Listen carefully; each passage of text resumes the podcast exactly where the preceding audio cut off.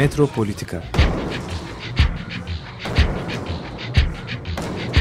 Kent ve kentlilik üzerine tartışmalar. Ben oraya gittiğim zaman balık balık balık balık tutabiliyordum mesela.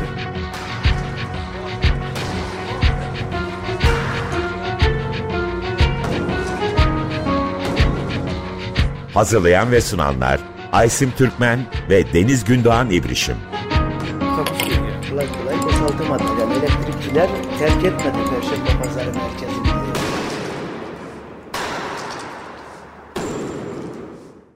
Merhaba sevgili Açık Radyo dinleyenleri.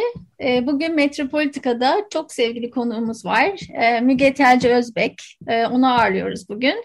Gerçekten mutlu ve heyecanlıyız. Hoş geldin sevgili Müge. Hoş bulduk Deniz. E, Müge'yi tanımayanlar için aslında e, kısa bir girizgah yapmak isterim. E, çok şey konuşacağız Müge ile. e, çalışmalarından konuşacağız. E, Doktor Müge Özbek doktora derecesini 2018 yılında Boğaziçi Üniversitesi'nden Modern Türkiye Tarihi alanında aldı. 2018-2019 akademik yılında Koç Üniversitesi Anadolu Medeniyetleri Araştırma Merkezi'nde doktora sonrası araştırmacısı. 2019-2020 yılında da Binghamton Üniversitesi Tarih Bölümünde misafir akademisyen olarak bulundu. Araştırmaları Geç Osmanlı İmparatorluğu'nda toplumsal cinsiyet, kadın emeği ve hareket, hareketsizlik üzerine odaklanıyor. E, ve Özbey'in Middle Eastern Studies'de dahil olmak üzere çok çeşitli akademik dergi ve derlemelerde hem İngilizce hem Türkçe yayınları bulunuyor. Ee, Özbek şu sıralar e, güvencesiz hareketler, güvencesiz hayatlar, geç Osmanlı İstanbul'unda yoksul ve çalışan yalnız kadınlar 1850-1914 dönemini kapsayan e, bir büyük kitap projesi üzerine çalışıyor. Aslında e, konuşmada ben e, bunu da çok çok zaten bunun üzerine gidip e, sorular sormak istiyorum. E, ve çok heyecanlandırıyor hakikaten bu konu bizi. E, aslında Müge ile daha önce e, biz e, başka vesilelerle e, gene e, toplantılarda karşılaşmıştık ama hani e, senin çalışmanı bu denli hani didiklemek ve güzel konuşmak fırsatını bulamamıştık. O yüzden tekrar geldiğin için e, davetimizi kabul ettiği için çok çok teşekkürler. Ben de davetin için çok teşekkür, davetiniz için çok teşekkür ederim. Benim için çok büyük bir keyif seninle sohbet ediyor olmak. Ee, ben tabii hemen şu bir konuya girmek istiyorum böyle. hani e, kısıtlı olduğu için.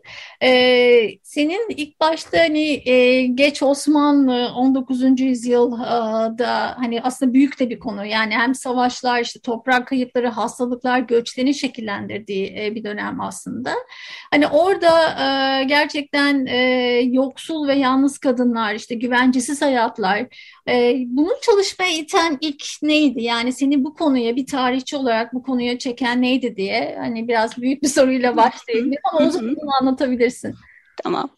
Ee, aslında yani nasıl geldim? Ee, master tezimde e, geç Osmanlı kadın dergilerinde e, feminizm ve milliyetçilik ilişkisi çalışmıştım ben. Dolayısıyla hani e, bir miktar aslında geç Osmanlı dönemi e, toplumsal cinsiyet, kadın tarihi alanında e, devam etmek e, vardı kafamda.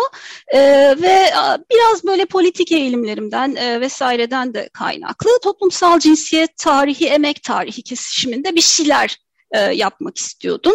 Hani e, seks işçiliği, bakım, ev işçiliği gibi konular tabii kafamda e, dönüyordu. E, bir yandan da aslında işte e, Atatürk Enstitüsü'nde Boğaziçi'nde doktoraya e, başlamıştım ve orada arşive gitmeye gidip gelmeye başladı çeşitli Osmanlı tarihi dersleri için. Ben ilk kez böyle arşiv Osmanlı arşivleriyle tanıştım ve oranın hem kısıtlarını hem imkanlarını görmeye başladım. Yani ne çalışacağım e, aslında şeyle e, belirlendi. Hani bir yandan kafamdaki bu daha naif de olabilir bir hani e, emek tarihi ve toplumsal cinsiyet tarihi çalışacağım ben e, arzusuyla böyle e, arşivde görmeye başladığım imkanlarla e, e belirlen şekillenen bir e, hal aldı. E, en son işte böyle yalnız ve yoksul kadınlar diye çıktı tezim en nihayetinde. Aslında evet yani çok e, şey bir sorudan yola çıkıp hani arşivi o yol, sorudan yola çıkıp e, senin için farklı belki hani katmanları doğru gitmiş. Hı hı. E, peki e, kimdir bu kadınlar diye gene sorsak. Yani yalnız ve yoksa evet. içinde aslında sen e, bir anlamda işte muhacir kadınlar var, e, Kafkaslardan gelen kadınlar var. Yani çok aslında belki homojen bir gruptan hem bahsediyoruz hem de bahsetmiyoruz sanırım. Evet, evet aynen. Yani aslında çok güzel ifade ettin. Homojen bir grup mu değil mi? Yani aslında hani hem böyle homojen bir grup hem değil. Çünkü deneyimler kesişiyor bir yandan da böyle farklılaştığı noktalar var falan ve çok çeşitli aslında yerlerden, e, geçmişlerden de geliyorlar, yollardan geçerek geliyorlar. E, kimler var dersen işte e, muhacir kadınlar var, işte Kafkaslar ve Balkanlardaki karmaşanın aslında yerinden yurdundan ettiği muhacir kadınlar var. Birdenbire kendilerini özellikle 93 Harbi sonrası işte İstanbul'da buluyorlar. Sonra Balkan Savaşları vesaireyle o sayıları gitgide artıyor aslında. E, aileleri tarafından veya yetim oldukları için cemaatleri işte yakınları tarafından e, hizmetçilik yapmak üzere e, İstanbul'a gönderilen gelen e, kız çocukları var. O İstanbul'da büyüyorlar, e, hanelerden ayrılmaya çalışıyorlar veya hanelerin içinde devam ediyorlar, hareket ediyorlar. E, sonra mesela Yahudi kadınlar var, e, Aşkenaz kadınlar var. Çünkü çok fazla böyle Doğu, Orta Avrupa'dan e, Yahudi kadınlar işte maruz kaldıkları dini ayrımcılık ve e, yoksulluk, aşırı yoksulluk sebebiyle aslında ayrılıyorlar. E, geçiş ve aslında bazen de nihai kalış noktalarından da önemli bir tanesi İstanbul. Yani İstanbul'da e, e, seks işçiliği öyle bir e, pazara diyelim yönlendiriliyor emekleri. Ve tabii yani pek çok e, kadın aslında e, yani Osmanlı'nın bu içinde içinde bulunduğu karmaşanın ve aslında 19. yüzyıl küreselleşmesinin yarattığı hareketlilik içerisinde kendini İstanbul'da buluyor. Yani e, pek görünmeyen e, bir e, grup olmakla birlikte oldukça kalabalıklar ve İstanbul e, kent yoksulluğunun önemli e, bir parçası aslında bu kadınlar.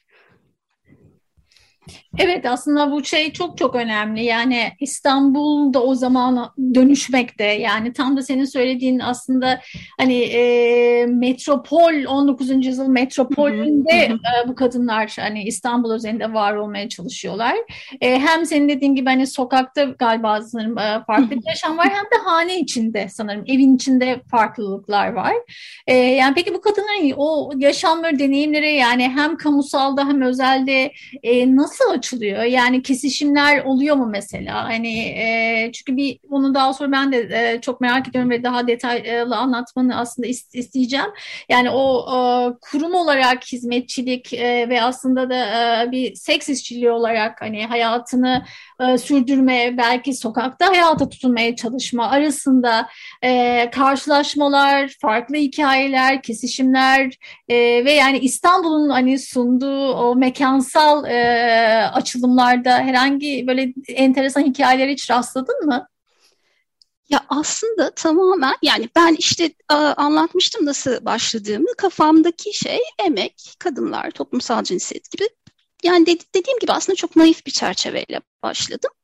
Ama sonra hani e, böyle belgeleri gördükçe e, şeyi fark ettim. Aslında mekan da hikayenin bir parçası, İstanbul hikayenin bir parçası, hareketleri ve hareketsizlikleri hikayenin bir parçası. Yani aslında bu kadınların deneyimlerini e, İstanbul'un e, dönüşümü ve mekan ilişkileri ve hareket e, ilişkilerine bakmadan anlamak mümkün değildi. Yani aslında hani e, çok böyle bilinçli olarak o yöne doğru gitmedi. Yani o, öyleydi ki belgeler ben aslında mekan üzerine, işte özel alan üzerine, kamusal alan üzerine, bunların cinsiyetlendirilmeleri üzerine vesaire düşünmek zorunda kaldım ve bunun arasındaki işte o e, ikilemlerin yıkılışı üzerine düşünmek zorunda kaldım.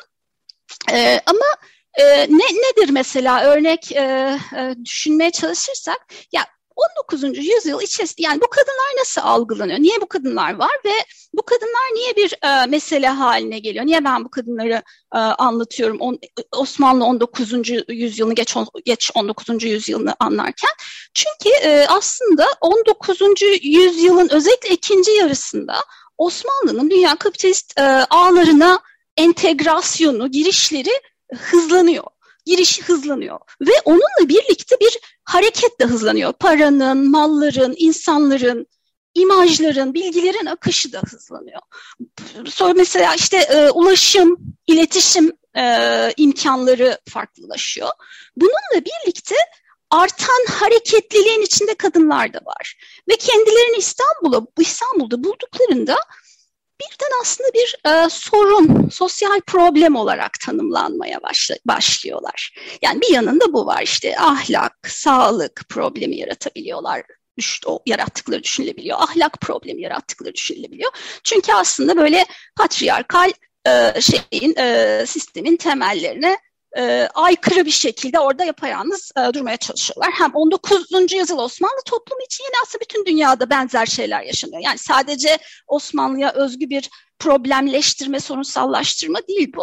Ama ikinci bir boyutu daha var. Yani o 19. yüzyıl artan hareketinin içinde ve dönüşümlerinin içinde bu kadınların emekleri de önemli hale geliyor. Yani aslında onların ucuz emekleri 19. yüzyılı 19. yüzyıl İstanbul'u yapan e, faktörlerden bir tanesi. Yani iki tane aslında sektör var. Bir tanesi seks işçiliği çünkü çok fazla bekar erkek e, hareketi var e, şehirde ve e, oraya bütün aslında 19. yüzyıl metropollerinde olduğu gibi bir e, kadın emeği e, yönlendiriliyor.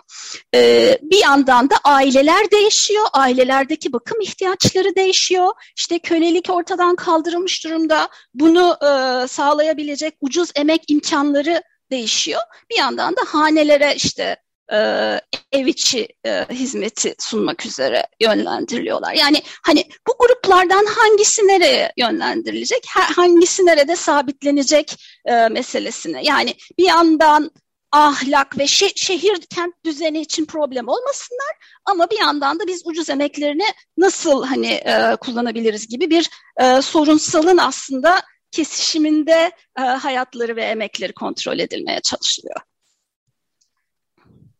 aslında çok çok güzel anlattı ve çok önemli bir şey söylüyorsun. Yani İstanbul'un e, kent olarak, mekan olarak o dünya kapitalist ağına eklemlenmesi ve e, 19. yüzyıldaki aslında açılan diğer metropollerle aslında kesişimselliği. Yani burada hani İstanbul'u çok izole ya da işte geç Osmanlı'yı çok izole de düşünemiyorsun e, bu bağlamda. E, gerçekten aslında tam hani dünya sistemler teorisinin içine anlamda bu gerçekten çok hani kritik e, ve belki de hani e, hani araştırmanın ya da hani e, tarihsel bakış açısında belki de en e, hani kritik ve eleştirel özelliklerinden biri diye düşünüyorum. Peki hani farklı metropollerde e, farklı şekillerde karşılaştırma yapma hiç imkanı oldu mu? Yani geç Osmanlı dönemini e, ya da işte emperyal e, düzeni farklı emperyal e, ilişkilerde işte görme şansı e, veya da ya da onun açacağı bir kapı oldu mu hiç? Bunu ben kendi belki de karşı... Evet evet yok yok hayır çok çok güzel bir soru. Çok güzel bir soru. Evet. Yani e, aslında bak bakarsak böyle bir e, çok aslında karşılaştırmaya tabi tuttuğumuzda ne kadar aslında böyle birbirine paralel olduğunu görüyoruz. 19. yüzyılın başından itibaren aslında hani bir e, mesela seks işçiliğinin düzenlenmesi, hukuki düzenlenmesi ne, düzenlenişine dair çabalar başlıyor. Ve bu böyle kolonyal e, şehirlerden metropollere işte İstanbul'dan e, Paris'e işte ne bileyim e, yani e, Asya kolonyal şehirlerinden Hindistan kolonyal şehirlerine, Afrika'daki şehirlere her yere uzayan bir e, eğilim ve imparatorlukların tabii ki kendilerini nasıl e, kurguladıklarıyla vesaireyle ilişkili olarak da kendi, kendilerine has şekiller alıyor. Mesela daha böyle ne, ne bileyim daha kolonyal şehirlerde daha ırk la ilişkili düzenlemeler gelir. Yani mesela hangi müşteri nereye gidebilecektir? Hangi kadın kime servis verebilir? Ee, mesela şu önemli bir şeydir. Ee, kolonilere giden beyaz kadınların e, şeye yani e, sınıfsal olarak ne kadar yukarıda olursa olsun kolonilerdeki e, insanlara yani e, ırk e, bağlamında hizmet vermeleri engellenmeye çalışılır. Beyaz e, müşterilere hizmet verebilirler. Osmanlı'ya baktığımızda mesela yani benzer düzenlemeler yapılıyor. Yani o kadın hareketi benzer bir şekilde kontrol edilmeye çalışılıyor ama tabii ki hani imparatorlukların kendi o kimliklerini nasıl kurguladıklarına e, bağlı olarak biraz böyle şey küçük aralarda şeyler değişiyor. E, küçük farklar oluşabiliyor. Osmanlı'ya baktığımızda ilk işte e, seks işçiliği düzenlemeleri e, 1880'lerde başlıyor. Ne demek bunun e, hukuki olarak düzenlenmesi? Seks işçiliği hep var. Hani hep böyle bu klasik şey vardır. Dünyanın en eski mesleği falan fahişelik. E, şimdi hep var. E, ama 19. yüzyılda çok artıyor ve metropollerin hem kent yoksullarını kontrol etmesi lazım, hem kentin düzenini kontrol etmesi lazım, hastalıkları kontrol etmesi lazım. Dolayısıyla daha önceden yer aldığı böyle hukuki limbodan e, yani işte varsın ama görmüyoruz cu tavırdan e, böyle hukuki bir düzenlemeyle kontrol edilme aşamasına gidiyor. Nedir, nedir bu düzenlemenin e, hedefi diyelim. Bir tanesi hastalık e, kontrolü e, iması var. İşte kadınlar düzenli e, kaydoluyorlar, kayda geçiyorlar e, ve düzenli sağlık kontrolüne tabi tutuluyorlar. Tabii burada hani cinsiyetçi bir e, eşitsizlik var. Yani müşteriler değil, kadınlar e, sağlık kontrolüne tabi tutuluyorlar ve hastalarsa e, hastanelere, e, kadın hastanelerine kapatılıyorlar. Osmanlı'da da bu böyle yapılıyor kim e, servis verebilir Osmanlı'da? Kim seks işçisi olabilir? Gayrimüslim ve yabancı kadınlar, Müslüman kadınlar 1884 düzenlemesinde e, yer almazlar. E, yani yapamazlar bile denmez ama yapamazlar. Beyoğlu e, umumhaneleridir söz konusu olan umumhaneler kayda geçer. Orada çalışan kadınlar kayda geçer. Sokakta bir kadın e, fuhuş yaptığı iddiasıyla gözaltına alınırsa gidilir, kaydedilir e, ve e, işte e, bir umumhanede çalışması gerekir. Yani fiziksel olarak sabitlenmesi gerekir. E, 1915'te tekrar yeni bir düzenleme getirildiğinde ancak Müslüman kadınlar kayda geçirilirler ve ama sadece e, Müslüman müşterilere e, hizmet verebilirler 1915 düzenlemesinde. Aslında müthiş açılan bir şey anlatıyorsun. Yani etnik, bütün hani sınıfsal, bütün o hep diyoruz ya hani e, özellikle hani feminizmde ve, ve yani kendi araştırmalarımızda kesişimsellik çok önemli. E, birbirine yani sınıfsal, ırksal, etnik, toplumsal hepsi birbirine eklemlenen şey ve aslında sen tam bunu e, anlattığın şey e, bütün 19. yüzyıl e, belki de hani e, inter, imperial diye geçiyor ama Türkçesini şu an hani nasıl çevireceğimi bilemiyorum. Yani e, imparatorluklar arası açılan e, aslında bütün hani e, belki de hani homojen olmayan ama e, farklı farklı e, yerlerde birbirine te, böyle temaslar eden e, bir şeyden bahsediyorsun. E, bir kesişim noktasından bahsediyorsun. E, bu gerçekten bence de çok çok kritik. E, peki e, mesela kadınlar e, işte toplanıyor mesela hastalıkta özellikle hani e, kayıt altına alınıyor. Hani bu bir şekilde aslında da e, bir hani denetleme sistemi kesinlikle. E, bu burada burada açılan tanıklıklar konusunda yani ne söyleyebilirsin? Yani özellikle hani bu kadınların tanıklıklarını işte dergilerde ya da başka mecralarda e, rastladığın zaman e, yani ilk elden kadınlar ne söylüyor bu konuda? kadınları ne yazık ki hiç duymuyoruz. Duymuyoruz değil mi? Hiç, evet. evet yani doğrudan hiç evet. duymuyoruz. Sadece e, iki tür e, belge var aslında. Yani ben e, polis belgelerine yoğunlaştım. Ama yani bir yandan da işte düzenlemeler var. E, çeşitli kurumlar arası tartışmalar var. Onlar da hani daha e, genel çerçeveyi verebilmek için onlardan da bahsettim. Bir de işte gazetelerde işte doktorların kendi arasında dergileri vesaireleri oluyor. Polis mecmuaları var, işte tıp mecmuaları var. Oralar konularda e, tartışmalar var. Yani böyle daha söylemsel e, tartışmalar var. Yani iki aslında kaynak görebiliyorsunuz. Kadınlar orada e, sesleri yok. Yani ben e, tek bir e, kaynağa rastladım e, kadınların e, dilekçe verdikleri. O da yani çok hani e, biraz hayatlarını anlatıp lütfen e, bizim e, umumhanemizi kapatmayın dedikleri bir dilekçeydi. O da Adana'da bir bir, bir grup kadın yazmıştı Adana'dan telgraf göndermişlerdi. E, yani benim e, çalışmama girmedi ama hani böyle doğrudan kadınların ağzından yazılmış e, gördüğüm tek tek metin oydu. e, nasıl e, yapmak lazım? Yani ne, neyi görmüş oluyoruz aslında ve ben niye polis belgeleriyle çalışıyorum? E, yani kadınlar ne zaman belgeye giriyorlar, ne zaman arşive giriyorlar? Aslında başa bela olduklarında giriyorlar. Yani e, sorun çıkarmazlarsa erkekler konuşmaya devam ediyor kendi aralarında. Kadınların adını e, böyle biraz dert çıkardıklarında, başa bela olduklarında, polise, polisiye bir vakanın öznesi nesnesi olduklarında e, görüyoruz. Tabii ki bu belgeler çok kısıtlı. Oraya nasıl yaklaşacağız sonra belki daha uzun uzun da e, konuşuruz. Yani bu belgeler çok kısa görünüyor kadınlar. Hmm, yani ne düşündüm bu belgelere baktığım zaman böyle kısacık aslında işte e, hastaydı ama sevgilisi hastaneden kaçırmaya çalıştı mesela bir tanesi. E, yani hastaneye kapatılmış bir e, genç e, seks işçisini e, sevgilisi hastaneden kaçırmaya çalışıyor yani e, bu mesela veya işte e, kayıtlı değil ama sokakta e, müşteri ararken yakalanıyor. Yani gitmemeleri gereken bir yerdelerse, bir yerden bir yere izinsiz gitmeye çalışılıyorlarsa falan gibi. Zaten işte e, Müslüman olanlar e, sokaktalarsa zaten kayıtsızlar, onlar direkt gözaltına alınıyor. Onlarınki bambaşka bir vaka. E, yani hizmetçi kızlar evden kaçtıklarında vaka haline geliyorlar.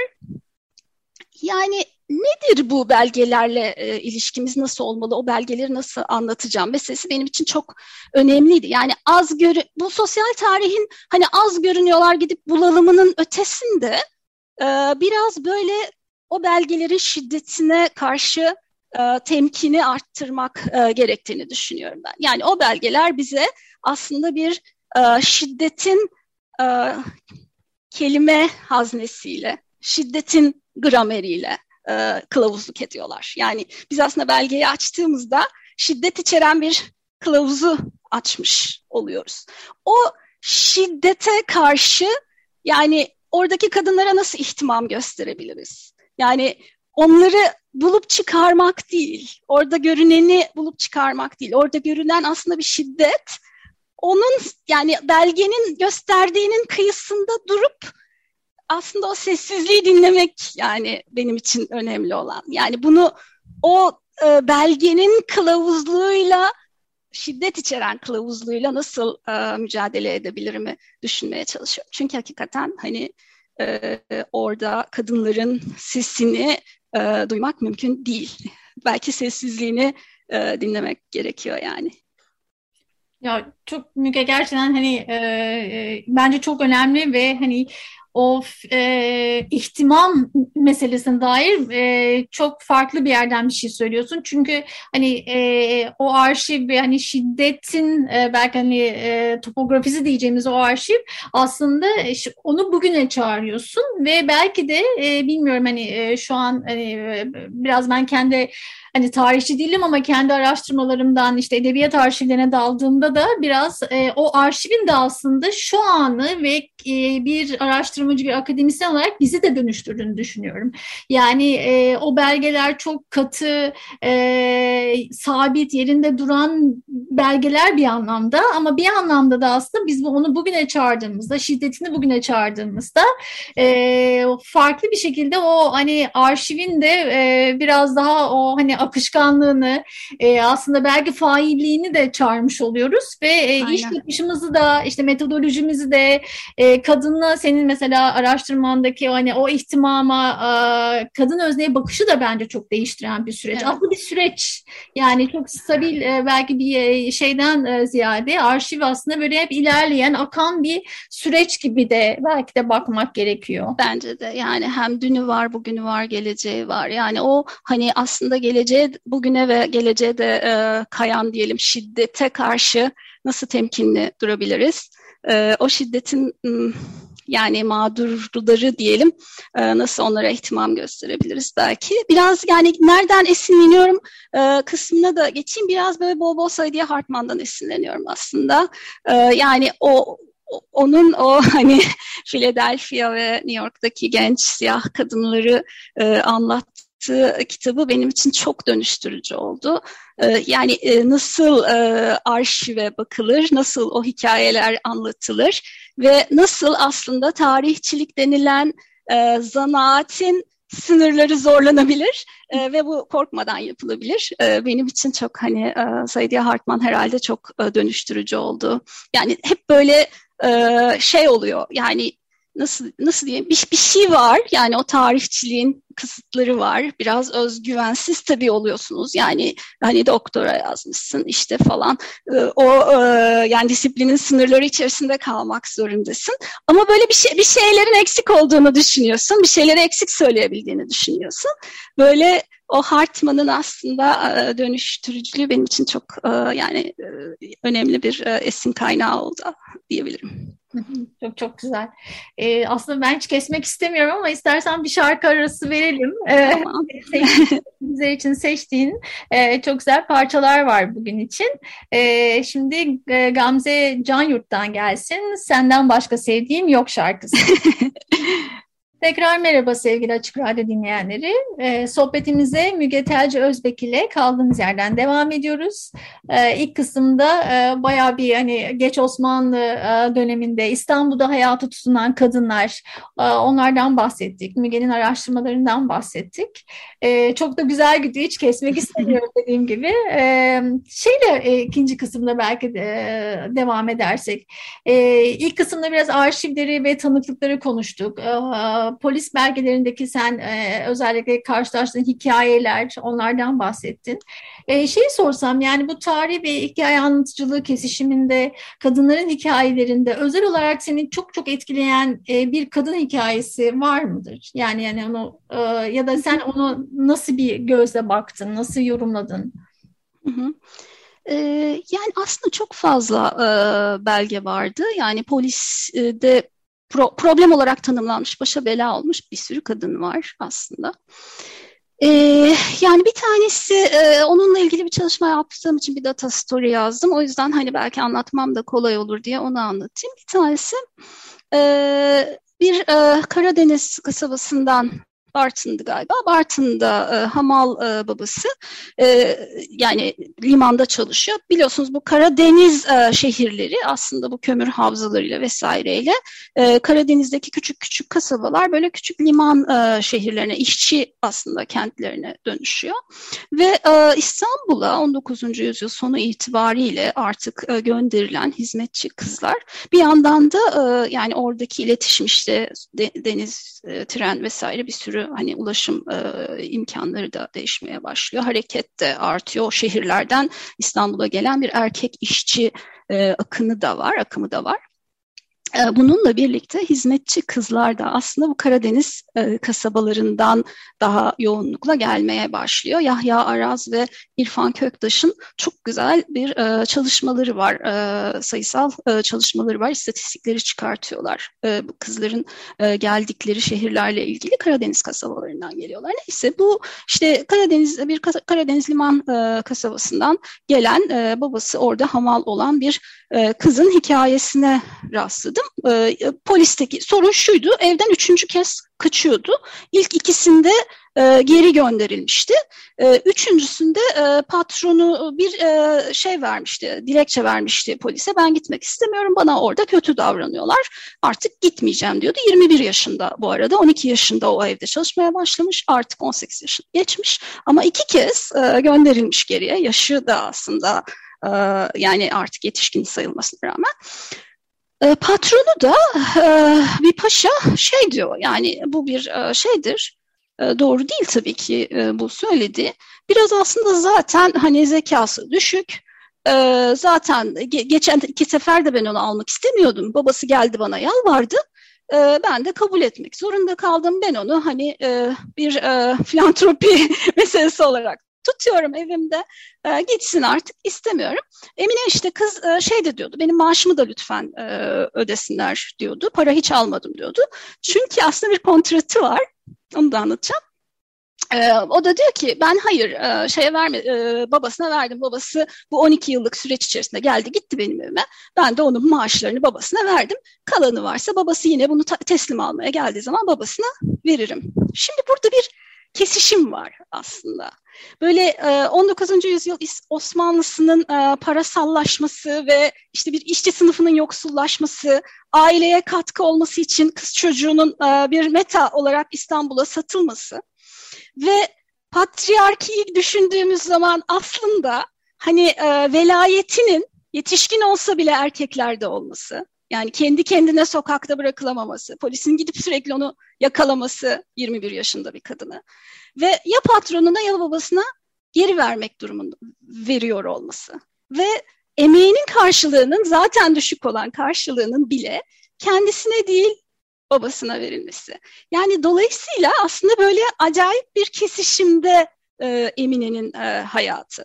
Böyle bütün hani e, özgürlük mücadelesi üç kez kaçıyor. Yani işten ayrılıyor demiyoruz mesela. Kaçmak zorunda. Üç kez kaçıyor. Polise dilekçe veriyor. Yani bir mücadele veriyor ama özgür olduğu anı, anlar sadece o kaç, kaçabildiği kısacık yani evden kaçtığı ve polise yakalandığı e, kısacık anlar. E, beni buna, bu bana çok e, dokunaklı geliyor bir yandan. Ama bir yandan böyle hmm, yine Hartman'a dönersek ee, orada şey diyor, yani mesela orası beni çok etkilemişti o, fikir. Yani onları böyle kurban ya da e, kahraman gibi algılamak yerine radikal düşünürler olarak algılayabilir miyiz? Yani kadınların sokaktaki varlığı için bize öncülük eden kadınlar olarak algılayabilir miyiz? Yani böyle ayrıcalıklı orta sınıf kadınların sokakta yürüme daha böyle erkek mantosunu aslında maskülen bir mantoyu giyip e, sokakta yürüme özgürlüklerinin dışında asıl radikal olan e, aslında bizim 100 yıl sonra belki düşünebildiğimiz şey olabilir mi bu yani siyah e, genç kadınlar için söylüyordu. Ben de hani böyle Emine ve benzerlerinin hikayesi için aynı şeyi hissediyorum. Yani asıl radikal olanlar, radikal düşünürler gibi, bize öğretiyorlar gibi, onları dinlememiz gerekiyor gibi okuyabilir miyiz bu e, belgeleri diye. Yani bir yandan sistemik eşitsizlikleri görüyoruz, patriarkiyi görüyoruz, kapitalizmi görüyoruz, küreselleşmenin hareketini görüyoruz, kömür var, gemiler var falan. Ama bir yandan da e, yani orada o şehri dönüştüren kadınlar var. Hani onları belki onu onu onu da görmek lazım diye düşünüyorum. Aslında tam tam ihtiyacımız olan şey yani bu bu hep o hani arşivlerde ya da belgelerdeki o denetlemeler, kısıtlamalar hani onlar ve kurban senin tam söylediğin gibi kurban imgesine e, sıkıştırmak değil. E, tam da hani buradan daha hani özgür e, şehri dolaşan e, hani flanöz diyeceğimiz çok erken dönemdeki flanöz diyeceğimiz aslında güçlü kadın figürler. Hmm. Bana şimdi Suat Derviş romanları hemen ya. aklıma geldi. Suat Derviş'in hani karakterleri e, fosforlu cevre ve diğer hani o tarz dönüştürücü ve hani e, güçlü kadınlar, güçlü kadın hikayeleri aklıma geldi bu anlamda. O yüzden hani senin söylediğin perspektiften bakmak e, bence çok çok kıymetli. E, çünkü aslında belki de hani e, hani kadınları tarihte görmüyoruz, kadın tarih yazımını görmüyoruz e, ama belki de görüyoruz ve hani e, farklı şekillerde görüyoruz. Gerçekten bu çok kritik bir yer e, söylediğin şey. Ben de öğrenmeye çalışıyorum aslında. Yani e, farklı bir şekilde dinlemeye çalışıyorum diyeyim. Çünkü bir anlamda da bu hani e, sokakta e, hayata aslında katılma ve hayata tutunma. Yani bunu da senin de, tam da bahsettiğin gibi çok farklı yerden okuyabiliriz. Hani illa orada hani e, hayatı işte sokaklarda geçiyor çok kötü evet e, bir, bir sürü denetlemelerden geçiyor o veya bu senin de tam söylediğin gibi hani e, bir sermaye var, kömür var, patriarka var ve bütün o aslında hani 19. yüzyılın e, o sanayileşmesi, modernleşmesi bütün hikayesi önünde açılıyor ve kadın da hani bu çarkın içinde her zaman hani kurban e, aslında pozisyonunda. Ama e, o sokağın dönüştürücü gücü, hani e, mekanın e, dönüştürücü gücünden e, çok da farklı bir e, tarih hikayeciliği, evet. tarihsel e, bir şey ortaya çıkıyor dediğin gibi. Evet. Yani e, şey e, yani bir yandan böyle o ucuz emek çeşitli sektörlerde e, şey yapı istihdam edilmeye çalışıyor. Oralara kapatılmaya çalışılıyorlar aslında. Yani umumhaneye, eve vesaire. Yani orada ama kontrollü olsunlar ve ucuz olsunlar. Ama bir yandan onu böyle sürekli e, aşmaya çalışan karakterler e, görüyoruz. Hani onları onlara bakmak belki onların e, sessizliğini dinlemek diyelim artık. Kesinlikle öyle. Peki buradan e, şeye geçsek e, kadın tarihçiliği ya da toplumsal cinsiyet tarihçiliği. Yani e, bunların ikisi sen, sen de söyledin çok farklı şeyler. Ama Osmanlı İmparatorluğu e, anı bağlamında e, imparatorluk yazımı bağlamında e, ne katabilir? Daha daha hani nasıl esnetebilir e, tarih yazımını? Ee, ya aslında hem böyle kadın tarihçiliği, toplumsal cinsiyet tarihçiliği alanında çok fazla yeni çalışma ortaya çıkıyor. Çok iyi tarihçiler var. Dolayısıyla aslında çok canlı bir alandı, alandayım ve çok mutluyum e, bu nedenle. Pek çok meslektaşım çok güzel şeyler yazıp çiziyor. E, ne katabilir?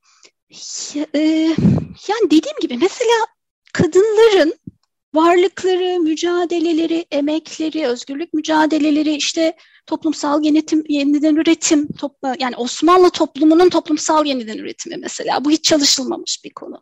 Bunlara döndüğümüz zaman ancak bence e, Osmanlı hani kendi çalıştığım alan için geç Osmanlı'yı e, tam olarak anlamak mümkün olacak. Çünkü e, öyle yani bur buradan o toplumsal cinsiyet, e, yeniden üretim, bakım vesaireyi dışta bıraktığımız zaman hani bu, bu, Covid'le falan da tekrar çok gündeme geldi. Hani onları geride onlara bakmadan düşündüğümüz bir toplum birdenbire o kriz anında onların ne kadar kritik olduğu ortaya çıkıverdi. Yani aslında aynı şey Osmanlı 19. yüzyılı geç Osmanlı dönemi için de geçerli. Yani eğer biz bunları bir analitik lens olarak oraya tutmazsak e, orayla ilgili öngörülerimiz hep e, eksikli kalacak. Dolayısıyla hani bu yeni çalışmaları e, çok önemsiyorum ve kadın tarih çalışmalarından daha böyle yani daha genel konular hakkında konuşmayı meşru bulmaya başlamamız lazım. Yani biz işte biraz işte arşivde kadın buldum bunu yapıyorlardı hikayesinden e, o aslında e, 19. yüzyılın bütün o büyük e, dönüşümleri içerisinde e, ne yapıyordu bu kadınların bedenleri, hareketleri, emekleri e, ve e, yani toplumsal cinsiyet ilişkileri aslında hani o patriarka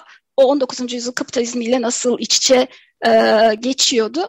Onu anla yani çünkü şey değil yani orada bir yerde duruyor değil bence hani e, onun tam içinde hani ırk içinde söylenir ya yani ona bakmadan o böyle bir yerde duruyor da şey değil o kendisi öyle zaten.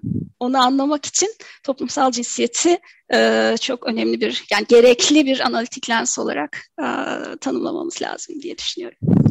Kesinlikle çok çok güzel söyledin çünkü hani hiçbir şeyi atomize ve e, kendi başına hani orada duran e, kategoriler olarak inceleyemiyoruz. Yapamıyor öyle bir şey maalesef yapamıyoruz. Yapsak da çok çok yanlış oluyor, eksik oluyor. E, o yüzden hepsinin e, patriarkaya, söylediğin gibi sınıfa, etnisiteye, ırka, imparatorluğa e, ve hasta yani o e, yüzyılın e, farklı farklı e, açılan imparatorluklarına nasıl eklemlendiğini e, görmek gerçekten e, ve onun için de e, bir belki arşivi e, anlamlandırmak, e, işte kadın tarih yazımını anlamlandırmak çok çok e, gerçekten kıymetli. Yani hani sömürgecilik e, ve imparatorluklar tarihinde ne kadar böyle e, şey çalışmalar var yani orayı bambaşka türlü yepyeni bir gözle anlamamızı sağlayan çalışmalar var. Hani benzer bir yoldan gitmek gerekiyor herhalde. Kesinlikle öyle. Yani şimdi çok alakasız ama şu an resmen seninle sessiz düşünüyorum.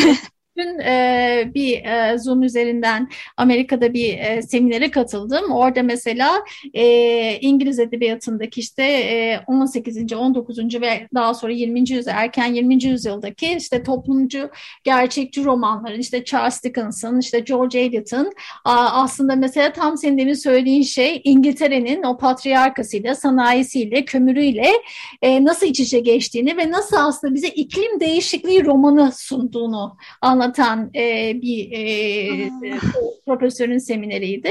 E, ve aslında mesela Charles Dickens'ı bugün düşündüğümüzde işte Oliver Oliver Twist'i mesela evet ırkçılıkla bağlantılandırabiliyoruz ama iklim değişikliğiyle iklim evet. bağlantılandıramıyoruz. Ama aslında hepsinin çok farklı bir yerlerde iç içe geçtiği e, anlatılar var e, ve sömürgecilik işte imparatorluk, e, imparatorluk sonrası hepsi aslında e, dediğin gibi çok hani o e, dişliler birbirinin içinde çok fazla geçiyor. Evet, evet. O, yani seni dinlemek de çok zevkli oluyor her zaman. Dolayısıyla o yüzden hani senin e, tarihçi olarak, bir araştırmacı olarak hani e, böyle bakman gerçekten e, çok kıymetli. O yüzden hani kitabın son soru olarak kitabını e, ne zaman bize okuyacağız diye sorsam. aslında yani e, yeni bir işe başladım. Konuşmuştuk bu dönem başında. İşte taşındık çocuklar falan. Dolayısıyla aslında e, kita, kit, kitabın proposalı kabul aldı ama e, ben de çok heyecanlandım hani yapsam falan diye. E, ama yani inan ki dosyanın üzerine tıklamadım yani bütün dönem boyunca. Ee, bakalım umarım.